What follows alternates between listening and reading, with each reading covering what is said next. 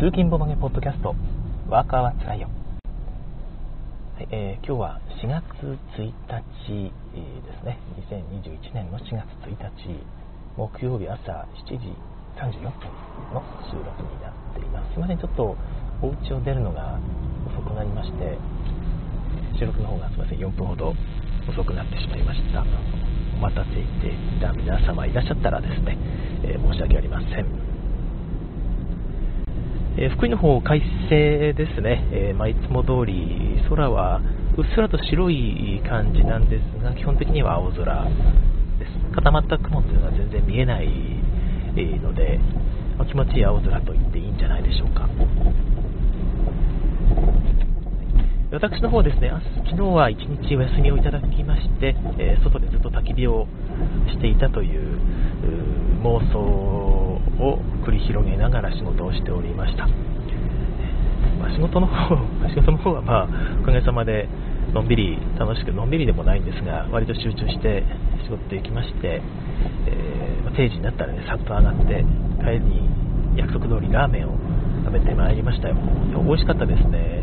え福井県にいらっしゃる予定がある方はですね、ラーメン福の神というところ、チェーン店なんですけども、2店舗ほどあるのかな、もうすぐ3店舗目ができるのかな、えー、こちら検索していただいて、え行ってみると良いんじゃないかと思います。だから、ね、ものすごく美味しいっていうわけではないんですけども、ものいやものすごく美味しいんですけど、なんていうのかな、うーんと、びっくりするほどのうまさというほどの、感動するほどっていうほどの高級なものじゃないんですが、まあ、ジャンキーな味なんですけども、一言で言ってしまえば、ただ、ジャンキーな味としては十分美味しいなという感じですね。ジャンキー、ジャンキーとまで言ってしまったらなのかな。なんていうのか、すごく美味しいです。はい。なんだろう、これ。えー、まあ、いろんなラーメンがあるので、淡麗系ですね、醤油ベースのパンレー系と塩系、あとは、でも基本的にはこちらで食べる人はこってり系を食べるんじゃないかな、えー、ニンニクを効かせた背脂醤油系のラーメンが私は好きです。あとも油そば、混ぜそばですね、えー、混ぜそばと、うんと、なんだっけ、つけ麺か。まあ、つけ麺と混ぜそばってなんか違うんでしたっけ、えー、もあってですね、こちら太麺なんですね、基本的には。で、極太麺と太麺、さらに、えー、醤油ラーメンとかの方は細麺も選べて、私はここの細麺がすごく大好きで、昨日食べたのは、濃厚二郎、ん？二郎中華そば？濃厚二郎中華そばですか。950円するんですよね。そこそこお高いんですけども、まあ、ニンニクに、いわゆる、なんだろう、ニンニク、揚げニンニクのかけらがパラパラっと降りかかっていてですね、で、まあ、ニンニク自体もたっぷり乗っていて、背脂たっぷり。で、太麺ですね、太麺、縮れ太麺とチャーシューともやしがたっぷりという感じで、シャキシャキのもやしが最後まで堪能できて、ものすごく美味しかったですね。950円ってそこそこ高い気はするんですけども、まあまあ、あんだけ美味しければ文句ありません。という感じです。はい。えー、っと、なんだっけ、昨日の話題、あ、そっか、今朝なんかそうですね、ボードゲームで検索したら、あれですよ、みなとみらい東急スクエアビルですね。の方に、なんか、中にアズールって名前の洋服屋さんがあるらしいんですよね。でそのアズールっていう名前の洋服屋さんがなんと、えー、期間限定なのかわかんないんですが、勝負数限定でボードゲーム販売をしますという、なんかニュースが流れていてですね、わ、すごい。もちろん、ね、あの、店の名前がアズールですから、売られるタイトルは、ザ・クルーです。はいえー、まあ、全然関係ないですね。他の人も、まあ、あの GP さんのツイートだったんですけども、誰かがアズールじゃないんかいってツッコミ早速入れてましたけども、面白いですよね。ザックル。なぜかザックル。で、えー、ザックルの方はなんか非売品の追加ミッションカードか何かが同梱されているらしいので、興味ある方は、みなとみらい、東急スケアのアズールさんに行ってみてください。一体これどういう経緯でこれが置かれることになったのか、逆にちょっと知りたいですね。GP さんの営業が何か、あれでしょうか、なんか知り合いだったとか、なんでしょうか、勝負数っていうことからも実験的なものだというのは伺い知れるんですけども、まあ、それでお客さんが1人でも増えれば儲けもみたいな感じなんですかね。営業をかけたのか、この洋服屋さんからのアプローチなのか、気になるところではあります。えー、シュウさんからのコメント、福の神美味しそうです。混ぜそばスープのないラーメンで、混ぜそばはスープのないラーメンでカップ焼きそばに近い雰囲気。はい。えー、カップ焼きそばを旨味のある油で食べるイメージなんです。なるほど。うん、いや、そこも混ぜそば、混ぜそばがあるんですけど、つけ麺もあるんですよね。で、私、この間、混ぜそばを食べたんですが、そこが美味しかったですね。看板、福の神の看板メニューは混ぜそばなんですよ。炙り、炭火で炙った鶏肉、ちっちゃい鶏肉ですね。えー、一口サイズの鶏肉がこう炭火でじゅーっとこう焦がして揚げてある、揚げたり焼いてあるやつ、油たっぷりのやつですけども、それが麺にこうドサーッと乗っていてですね、えー肉が効かせた醤油ベースのタレと絡めて、そのなんだろう、炭火の鶏肉ガツガツこう放り込むとですね、まあ、口の中が幸せでいっぱいになるというやつですね。すいません、ちょっとガタンコトンうるさいですけども、すいません。えー、まあ、そんな感じのラーメン店でございます。なんだろう、ラーメンの話したんでしたっけ？あ、そうかそうかそうか。アズール、アズールじゃないわ。アズール、元井ザクルの話でしたね。えー、まあ、そんな感じの。あ、エイプリルフール、アルアルナさんからのエイプリルフールなんだよということで、あ、なるほど。アズールで、じゃあ、あれか。なんと、そうだったんですね。全然気づかなかった。エイプリルフールで普通に騙されたのって初めてかも。見たらね、これネタだってわかるのが多い中、でもあれ本当にやってると思うんですけど、どうなんだろう。あでも GP さんのエイプリル的ダジャレというか、ジョークの可能性すごくありますね。なるほど。まあ、その可能性はありますよね。一体どういう本当に経緯でこの 企画が起きたのか。アルガさん適当に言っただけですということで、はい、そうですね。えー、エイプリルフールかどうかも含めて微妙な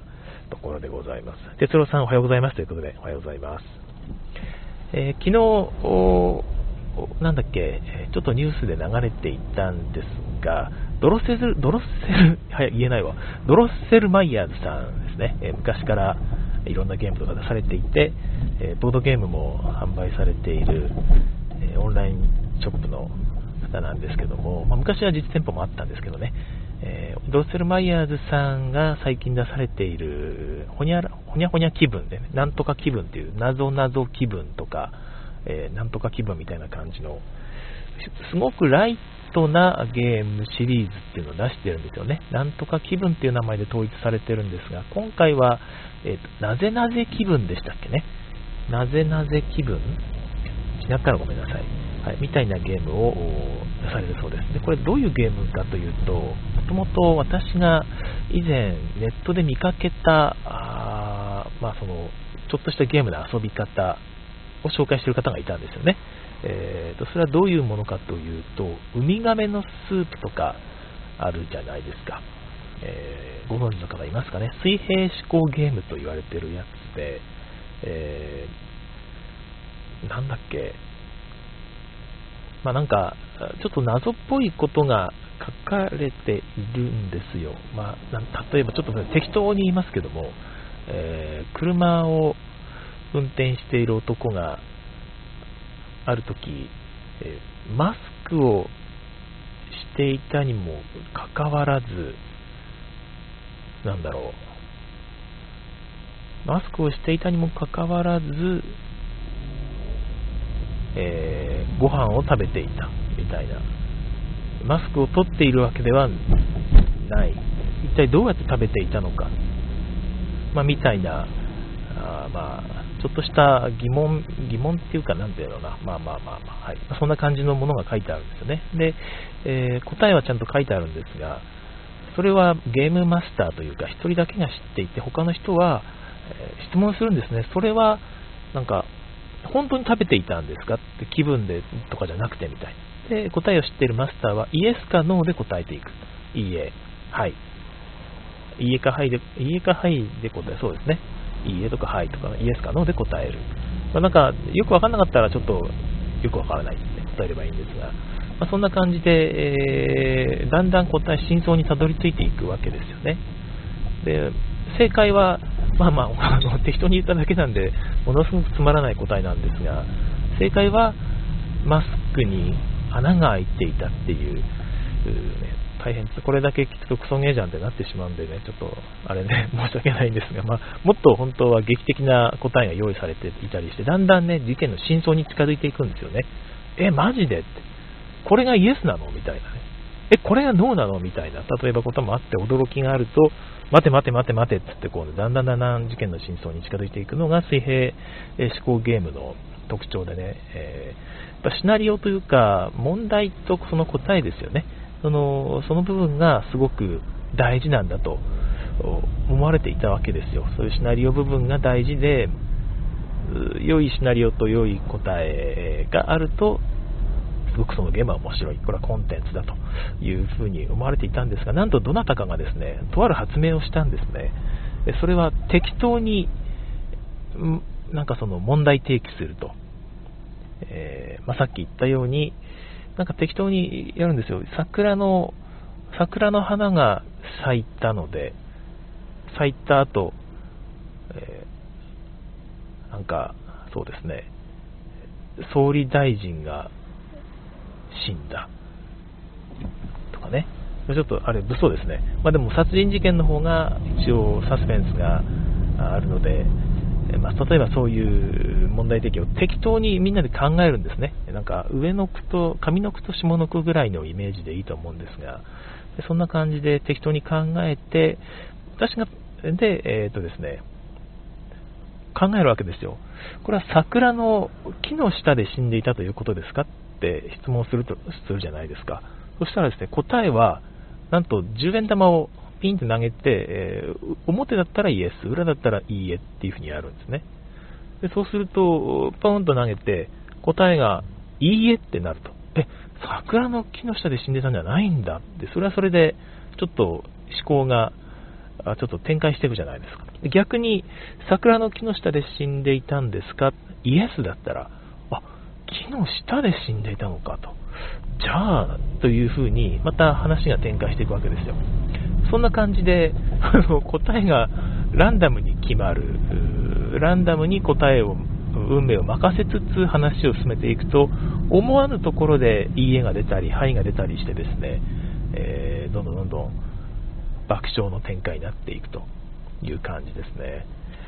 でまあ、これ子供と娘と一緒にやったらものすごく盛り上がりまして、まあ、車の中で、えー、やっていたんですが、まあ、10円玉を振るのはちょっと難しいので、えーとですね、箱、なんか、紙コップの中に入れて、振ってもらってね、えー、中覗き込んでもらったりして遊んでいたんですが、2人で適当に、じゃあ、お父さん、上の句考えるから、あ娘さん、娘ちゃんは下の句考えてって言って、それで考えて、同時に発表する、上の上の句を読み上げて、で、次下の句を読み上げて、つなげてもらう。だからこっちが、そうですね、えー、プールに入って泳いでいたら、みたいなことを言うと、娘が、えー、目玉焼きが焼けた、みたいなね。でまあ、お互い適当に考えていったものを今適当にくっつけただけなので、プールに、プールから上がったら、プールで泳いでいたらでしたっけ？プールで泳いでいたら目玉焼きが焼けた？どうしてだろうってね、2人で考えていくわけですね。それは、プールの中で焼けたんですか？コロコロコロって、いいえって。プールの中で焼けたんじゃないんだって。どこだろう？え、ひょっとして頭の上で焼いたんですか？炭焼きって。コロコロコロはい。頭の上で焼いた？どういうことだ？っていうふうにね、2人でこう考えていくと割と爆笑なんですが、えー、てあんまりにも適当なお題すぎると、ちょっと詰まる。がもうどうしようもなくなったりですね、あとはもう、それってもうこれが答えしかないじゃんみたいな限定された答えになってしまうようなシチュエーションもあったりしてでそれをサイコロというかコインに否定されてしまうとですねいいえってなってしまうとうーんこれじゃないならもうどういうことなのっていうことになってしまいがちでやっぱりお題生成の仕組みってなんかいるなって思っていたんですよね。ただ今回その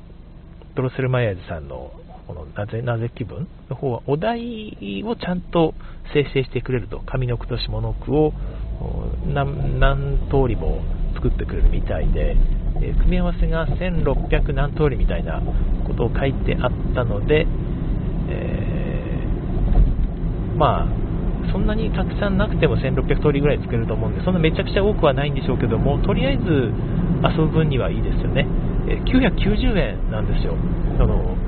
紙に紙というか冊子になっていて冊子をパラパラパラっとめくると、まあ、お題がランダムに生成されるというような仕組みのようです。でその後イエスかノーかはサイコロで決めてもらうということみたいで、まあ、これで990円って安いですよね。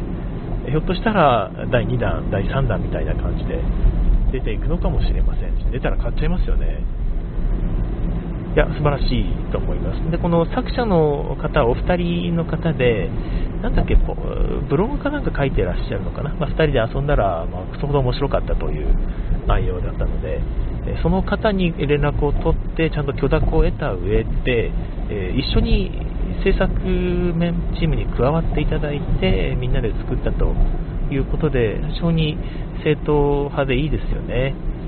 作った方もちゃんと制作という楽しみを得つつ、制作の会社の方もちゃんと、ね、商品が出来上がるという大変いい感じじゃないでしょうか、え最近ねパクリだなんだのっていう話が出ている中ねすがすがしい、えー、良い話だったような気がいたします。私もね、買おうと思ったんですが、今予約受付中で、ドロセルマイヤーさんのサイトで、えー、販売予約受付中です。ちょっとね、990円なので、1個だけ買おうとすると送料がね、そこそこかかってしまうんですよね。760円の送料が私かかってしまって、990円に760円払うのなんか、ちょっと嫌だなっていう心理的なものもありまして、今度のボード、えっと、ゲームマーケット春ですね、えでもう販売するらしいので、そちらで買わせていただこうかなと思います。まあ、まあでもね、私自身は実はゲームマ出店するんですけども、渦巻きスイッチという名前で、えー、出店するんですが、まあ実のところ、いけそうにないなというところなんですよね。やっぱりこのコロナがなかなか収まってくれないので、東京行ってきましたって言うと あの会社に私出れなくなっちゃう感じのようなんですよ。どうも。東京出張したら数日間は自宅待機ということになってしまうみたいでうーんっていうそこまで、えしてまではちょっといけないなという感じなので、えブースの方は、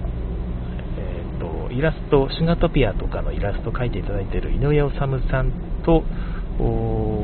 その井上染さんの旦那さんですね、長谷川鳥さんに、えブースの方をお任せして、えモグワイさんですね、長谷川鳥さんの個人サークル、モグワイさんとの合同サークルということで、え出させていただくことになりました。で、まあ、その方にお任せするのは、私の方は多分、まあ、よっぽど何かがない限り、ゲームマーケット会場には現れない予定です。と言いつつね、サプライズで、実は来ちゃいましたみたいなことが、ひょっとしたらあるかもしれないんですけど、まあ、今のところは多分ないかな。はい、えー、というところなので、私が行けたら、このなぜなぜ気分、買いに行きますし、え行けなかったらちょっとどなたかに頼ん頼んだところで結構送ってもらわなきゃいけないので、意味がないので、福井から誰か行く人がいたら、その方にお使いお願いしようかなと思っております。はい、ちなみに、せっかくなんで宣伝なんですけども、渦巻きスイッチの方は、えー、っとね、そうだったかな？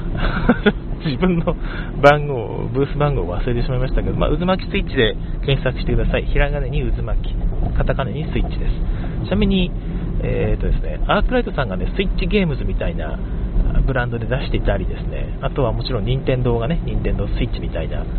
ものも出していたりするんですが、この渦巻きスイッチというサークルは、決して任天堂スイッチからヒントを得たものではなくですね、むしろ任天堂が真似をしたものです。適当に言ってますけど、私2014年ぐらいに、2014年ってことはないのかな？あ、でも2014年だな。2014年ぐらいにこの渦巻きスイッチというブランドを立ち上げてるんですけども、任天堂スイッチは2017年でしたからね、もうちょっと前から情報出ていたと思いますが、2014年ってことはなかったはず。私この、え、任天堂もスイッチって名前使うんだって思ってね。で、またその後、えー、アークライトさんがスイッチゲームズって名前出して、あのアークライトもスイッチって名前使うのかってね、えー、まあ、今、ゲーム世界ではスイッチが熱いということですかね。特にあの意味はないというか、私がスイッチという言葉が好きなんですよね。電球がピコピコついたり消えたりするというアイデアがあ、ね、オンオフするというイメージなんでしょうかね。どういうイメージなんだそれ。よくわかんない。渦巻きというのは海外にもナルトのおかげでね、渦巻きという言葉はある程度認知度がありますし、あと渦巻きっていうとケルト模様ですよね。えー、柄も発していて、まあ、ヨーロッパ文化みたいなのにも通じるところがあるかな。あとは渦巻き自体はあれですよ。螺旋構造ということで DNA とかねあの辺にも通じていきますし、まあ、いいですよね。水をイメージする言葉なんですよね。渦巻き模様というのは。水って基本的に私水属性と言われているのでなんか水っていいなっていう感じです。はい、適当にご紹介をいたしました、渦巻きスイッチ。販売するのはシガートピアの第2版です。まあ、過去に販売されたものなんですが、なんと井上治さんがですね、このシガートピア世界の可愛らしいキャラクターですね、綿菓子羊とかですね、ジンジャーマン、ジンジャーブレッドマンとかですね、まあ、この辺の可愛らしいキャラクターをなんと着駒にしてくださいました。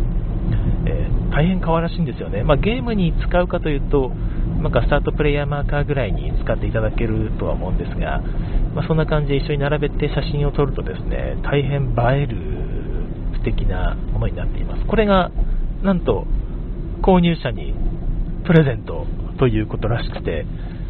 これすごくないですか、シュガトピア第2版買うだけでこの可愛らしい限定キコマがついてくるということで、えー、ご予約の受付は、ちょっとね、どうしようかと思ってるんです実はそんなに数がなくて 本当に再生産しようかどうか迷っているところでイベントが来てしまって、私ももうゲームマーケット東京、多分これなくなるだろうなと思っていたんで、何も準備してなくてですね、本当に勝負数しか用意できなかったんですが、あなんとか販売する予定でございます。これを逃すとね、次しばらくはひょっとしたら入ってこないかもしれないので、まあ、ちょっと余った分は、またボードゲーマーさんとかで売ろうとは思っているんですが、キコマがつくことはないとは思います。はい、プレゼント用にね、えー、お友達とか進学予定の方に、えー、進学予定とか進学された方ですね、えー、にプレゼントするのもいいんじゃないでしょうか。プレゼント用ということで、可愛らしいギフトラッピングが施されているバージョンがね、えー、井上治さんのセンスですね、えー、お店に並ぶと思いますので、ぜひ、え、寄ってみてください。えー、っと、アルナさんからのコメント、現場前後は有給取ってなんやかんやしますと。まあそうですね、有給取ってなんやかんやするって考えれば別に待機期間もどうでもいいんでしょうけど、結局、服に戻ってからの自粛、自宅待機みたいな感じになると思うので、私その間給料全く出ませんからね、東京でなんやかんやするわけにもいかないですし、周さんゲームは行ってみたいなということで、あれ、行かれたことないんでしたっけ？え？行った、なんか、あれでしたっけ？仕事の関係かなんかでしたっけ？えアルガさんからのコメント、渦巻きも好きなんですか？ということで、渦巻き好きですね。渦巻き模様とかも結構好きですね。ラーメンの縁に書かれてる、あれも渦巻きですよね。なんて言うんでしたっけ、あれ。なんか、なんとかマークですよね。えー、っと、あ、シュさん、現場は浅草時代だけですということで。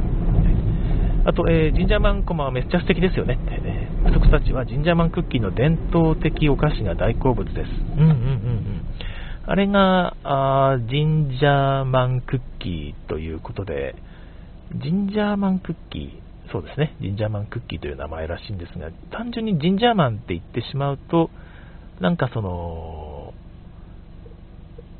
どっかの人種を表す言葉になってしまうみたいな話があって、えー、ジンジャーマンクッキーと全部、ジンジャークッキーマンでしたっけ？なんか忘れてしまった。ジンジャーブレッドマン。ジンジャーブレッドマンまで言わないと、ジンジャーマンという言葉は誤解を与えるみたいな話を外国の方から伺いました。あれですね、シガトピアのルールブックをマンディさんって方に外国のカイラシーズンの方なんですが、え、にお願いして、ちょっと添削していただいたら、この名前はあんま良くないよと、ジンジャーブレッドマンとちゃんと書いた方がいいよみたいな指摘を受けたみたいな話ですね。あ、中さん、ゲームは浅草時代だけですということで、え、なんか理由があるんですか？その、ビッグサイトに行けない理由が、ビッグサイトに行くと、なんかね、何か起きてしまう？サードインパクトが起きてしまうんですか？まあ、どうでもいいですね。すいません。えー、まあ、そんな感じで、現場が来再来週ですよね。今週、いや違うわ。来週ですよね。今週末が最後の準備期間、来週末ということで、えー、また盛り上がってまいりましたけども、世の中はね、ワクチンの接種が進んでないとか、あ世界ではどんどんどんどん進んでいるのに、日本ではこんな感じみたいな話があったりしてね、本当に海外のワクチン接種スピード速すぎませんっていうぐらい速いですよね。すごくないですか ?100 人の、100人に対する接種接種回数が70回ってアメリカ日本は0.76みたいな、なんかそんな感じの数値が出ていて、それ差が大きすぎないと思ってるんですけど、まあ、なんかワクチンの数が圧倒的に足りてないみたいですよね。どうしても国産じゃなくて輸入に頼らざるを得ない状況が見出してるんでしょうが、こうゲームマーケット張る、なんかギリギリで中止とかならないといいですけどね。多分大丈夫だとは思いますけども、なんかやたら今、感染数がちょっとパンデミック直前にあるみたいな、どうも雰囲気がしてるんですよこれ大丈夫かなという心配を少ししています。まあ、そんなこと考えると私もやっぱり現場行くのは難しいのかな。はい、ちょっと時間が余ったので、えー、どうでもいい話をすると、どうでもいいわけでもないんですが、私結局、あれ買っちゃいましたよ。世界の七不思議第2版。あの、この間、アルガさんがご紹介されてたやつですね。えー、表面がこう金箔、金箔？箔入り？金ピカの箔入り？実際の金じゃないでしょうけど、白押しっていうんでしたっけ、えー、のキラキラの裏面。で、カードイラストも割と美しくなっているというか、一部差し替わってるんですか？で、アイコン表記も見やすくなっていて、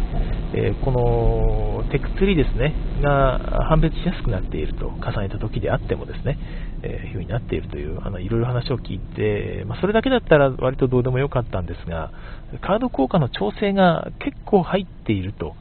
細かく入っているという話を聞いて、もうね、バランス調整されてるというリメイクにものすごく弱いんですよね。なんかこう、バランス調整されてるってと、今持ってるこの古いやつはバランス悪いやつなんだっていう、どうもそういう思い込みが自分の中に発生してしまって、決してそんなことはないと思うんですけども、それはそれでまた魅力があるバランスだとは思うんですが、より良いバランスのものを欲しくなってしまうということで、皆さんも私に買わせたいのであれば、